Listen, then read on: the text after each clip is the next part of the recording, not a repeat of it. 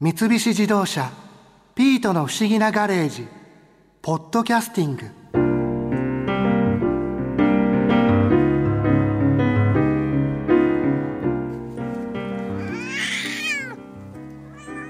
いやーおいマリア乱暴にするな。もっと丁寧に着させてくれよ。ピート黙ってじっとしててよ。あいたたたたいたいたた。ジャックに毛が挟まっちゃったじゃないか。100本や200本抜けたって大丈夫よ。さ人体スーツ装着完了よ。あーきつかった。どう？ピート。1234まあこんなものかな。ところでマリア新一との結婚おじゃんになっちゃったんだろ？そうなのよ。私ロボットだから戸籍がないでしょ？戸籍謄本がないと市役所が婚姻届を受理してくれないんだって。そりゃ盲点だな。新一あれからこのガレージに全然来ないし。考えようによっちゃあんな情けない新一と一緒にならずに済んだんだ。ラッキーだったのかもしれないぜ。新一のことを悪く言わないで。本当に新一を愛してるんだな。うん。でも私諦めないわ。新婚旅行の山奥キャンプだってせっかく準備したんだから必ず新一と行くわよ。よしその意気だピートはこの前博士や新一と一緒に登山家の野口健さんから本格的な山のキャンプの話を聞いてきたんでしょ？野口さんのお話覚えてる？ああ面白かったよ。あの野口さんあの今までにはい。本当にいろんな場所ではい。過酷なキャンプってもうされてますよね、僕のキャンプはやっぱヒマラヤだよねヒマラヤ行くと大体 2, ヶ月なんですよ。2ヶ月？2ヶ月。はい。どうして2ヶ月かっていうと距離が遠いんじゃなくてまずベースキャンプまで行くじゃないですか下から。はい。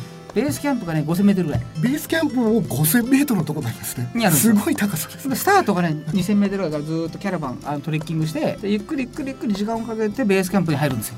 でここ 5000m ね。次は第1キャンプ。5800m ぐらい。はいで第2キャンプが6400第3キャンプが7300第4キャンプが8000メーター前後ですね、まあ、8000メーターぐらい。で最後山頂なんで8800なんですけど第1キャンプ第2キャンプ第3キャンプ第4キャンプを作ってちょうどなんですけどその間をベースキャンプからまず第1キャンプを登って降りて登って降りてを繰り返すんですよ。何回も。これを繰り返しているうちにだんだん第1キャンプのあたりの薄い空気に体が慣れるんですよ。これ例えばなんですけど、はい。第一キャンプまで登って、はい。でそこに行って体を慣らすっていうのじゃダメなんですね。一回やっぱり降りてこないと。やっぱねずっと上にいるとね体が持たないのね。食欲落ちるし僕も 8000m 登るとそうだなだいたい10キロとか最大14キロぐらい体重落ちるんですよ。えそんなにですか？あもう2ヶ月間で体重ってもうドーンと落ちるのでなのでベースキャンプが 5000m ちょっとで5000ぐらいならまだ空気がまあまあ酸素濃いので寝れるしご飯食べれるしただ60007000もう上行くと食欲がもうなくなるしね。気持ち悪くなっちゃって。なのであまり山に行かない方がいいね。あの あ行くなら 6000m まで。6000までがちょうどいいですよ。うんうんちょっと。い新築もね6000までにしよう。や僕は6000も。6000までだとそんなにダメージがなくて6000超えると一気に来るんででもその時の例えばテントでのこう寝泊まりだったりとか、うん。食事だったりとかっていう状況もかなり過酷になっていくんですか、上に行けば行くほどね。結局水がないでしょ。で 7000m 超えると1日6リッターぐらい飲んだ方がいいんですよ。水を。水を結局ね究極に上って乾燥してるので歩いてるしで氷河って寒いんですけど日中は晴れると灼熱になるんですよ。暑いんですか？こうね氷河って谷底にあるので空気がこもっちゃうのがあるんですけど全部が反射してるので鏡の中歩いてるみたいなもんなんですよ。例えばメガソーラーがあるじゃないですか。はい。メガソーラーの巨大なメガソーラーの中を歩いたら多分ね焦げるんですよ。熱がすごいあそれに反射がすごくて。だからもうサングラスがないともう目がもうすぐやられちゃうしもうサングラスがない生活は無理ですあの氷河はちょっと曇ってるじゃないですか。あいらないかなとサングラス取ってるともう目真っ赤になりますね。紫外線がねものすごく来るので。反射がとにかくすごいすすごい。なので焦げるんですよ体はね。だから本当にもう脱水になってくるんですよね。乾燥してて。とにかく水分が足りなくなる。で水分が足んなくなると血がドロドロになるんですよ。で血がドロドロになると薄い空気を全身に回してくれないんですよ。要するに薄い空気を吸ってできれば全身に回ってほしいんですよね。で血液が運んでくれるので水分を大量に取ってこうサラサラにできるだけしてこの薄い空気を全身にこうぐるぐる回していくんですけど。だから水分を飲まなきゃいけないんですけど上に行くともう氷じゃないですか。雪もなくなるんですよ。氷河でしょ。その氷をこうやってピッキルで砕いてそれをお湯にしなきゃいけないんですけど硬い氷なんですよ。だって山頂付近の氷がゆっくりゆっくり降りてきて何万年もかけてる氷ですよね、もうピッキルでもなかなか砕けないんですよ。硬すぎて。でそれをやっと砕いてそれをコンロに入れてまず水になるまで永遠と時間かかるんですよ。簡単に溶けないんです溶けない。もうな溶けないんですよ。それは火というかその持っていったガスバーナーではい、けで温めるんですよだから水を作るのも大変で特にこう下から登ってテントに着くともう辛い疲れてるでしょ。で高山村頭痛いんですよ。頭痛いなとか吐き気とかすごいんですけどそこでああ水作んなきゃもうその水を作るのがもう本当に苦しくて。もう氷砕いてでずっと見てなきゃいけないでしょ。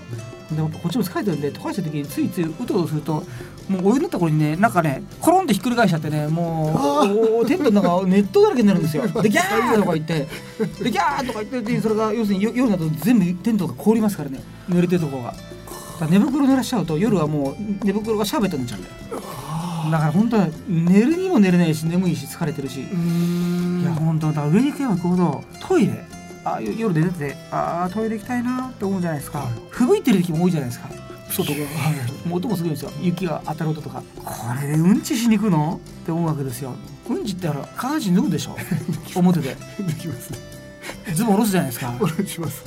もうそれを想像するとありえないんですよ。いやまあそう想像したくないですね。マイナス30度ぐらいでしょ。それでテントのジップがビーッと開けるともう吹雪の雪がバーッと入ってきてねだから3日南極行った時に南極のブリザードが本気ですごくてテントが吹っ飛ぶぐらいすごいんですよ。でうんちしたくなったんですよ。もうね恐怖テント出るの。そうですねジッパー開ける指が震えますからね。あーとか言ってもこっちも待ってくれないし。これで一緒でビーッと開けたらもう本当にブリザードがブワーッと入ってきてでも髪の毛瞬間的に凍るんですよ。それで、まあ、テント出てもう遠く行けないテントの真横で。はい。真横でテントをこう掴むようにして体が飛ばないようにでトイレしたんですよ。お尻とかもなんか凍っちゃいそうですよね。凍りますよ。だからだから落ちたから拭けないってことだね。まあでも要するに日常生活が大変なんです。もう全てがこ食べる出す寝る全部が難しいので。う要するに実は僕、はいはい。あのアウトランダー PHEV っていう車に乗ってるんですね。であの僕の車はあのコンセントが使えてで電気を結構簡単に使えるんですよ。僕も乗ってますよ。えどくさんも乗ってる？僕もアウトランダー乗ってます。アウトランダーの PHEV え？はいていうかあのあれですよ僕ね三菱自動車のアンバサダーやってるんですよ。それを去年からアンバサダーになってアウトランダーを乗ってるんですよね。そうなんですね。そうなんですよ僕それで、はい。まあ、実際こうキャンプとかでうん。あんまり活かせてなくてその PHEV の良さみたいなのを、うん。なんかあの車ならではのこの例えば野口さんの使い方だったりとか、キャンプのね魅力で言うとアウトランダーってあの PHEV ってガソリンが満タンだと一般家庭が使う電気の量ってあるじゃないですか。はい、それの平均一般家庭が使う電気の1週間からね10日前後電気を発電できるんですよ。でその電気を表に出せるので例えば、まあ、テントのライトはもう余裕のよっちゃうんですよね。だから例えばスクリーンとか持ってくとね映画見れるんですね。ー僕それまでやってないんだけど一回やってみたいなと思ってね。気持ちいいですよね。あ待てよと虫が寄ってくるから。ん。あでもね楽しいんですよ、まあ、充電できるしね携帯もね。いやそうなんです。そうなんですよね。だから新車もそうですけど燃料はあったりするわけですよ。はい。そうするとガソリンがなくなればちょっと走ってガソリンを満タンにして戻ってくればまた10日間電気が作れるわけです。だから電気がなくなるとみんなパニックるわけですよ。でもみんなもう連絡さえできないし。はい。要するに携帯が落ちると要するにみんな電話番号覚えてないんで友達の電話番号。も確かに。だから充電できるところで人が殺到するわけですよ。みんな食べ物いらないからもう電気くれみたいな話になるんですよ。だから電気なくなった時の弱さ。じゃあ電気が必要だなと思ったらどうやって電気を確保するのかっていうとねその中でアウトランダーっていうのは一つの選択肢ですよね。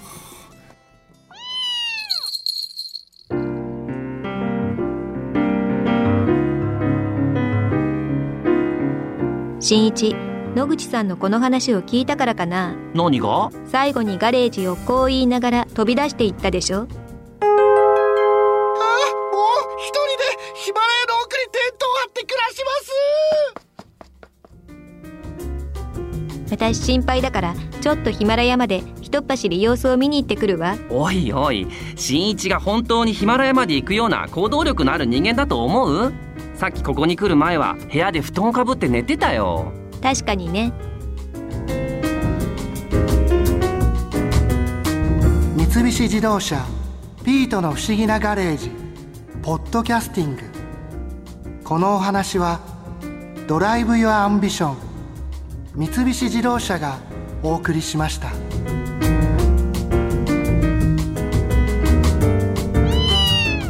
ここで耳寄りなお知らせですピートの不思議なガレージをもっと楽しみたいという方は毎週土曜日の夕方5時東京 FM をはじめお近くの FM 局で放送の三菱自動車ピートの不思議なガレージをお聞きください。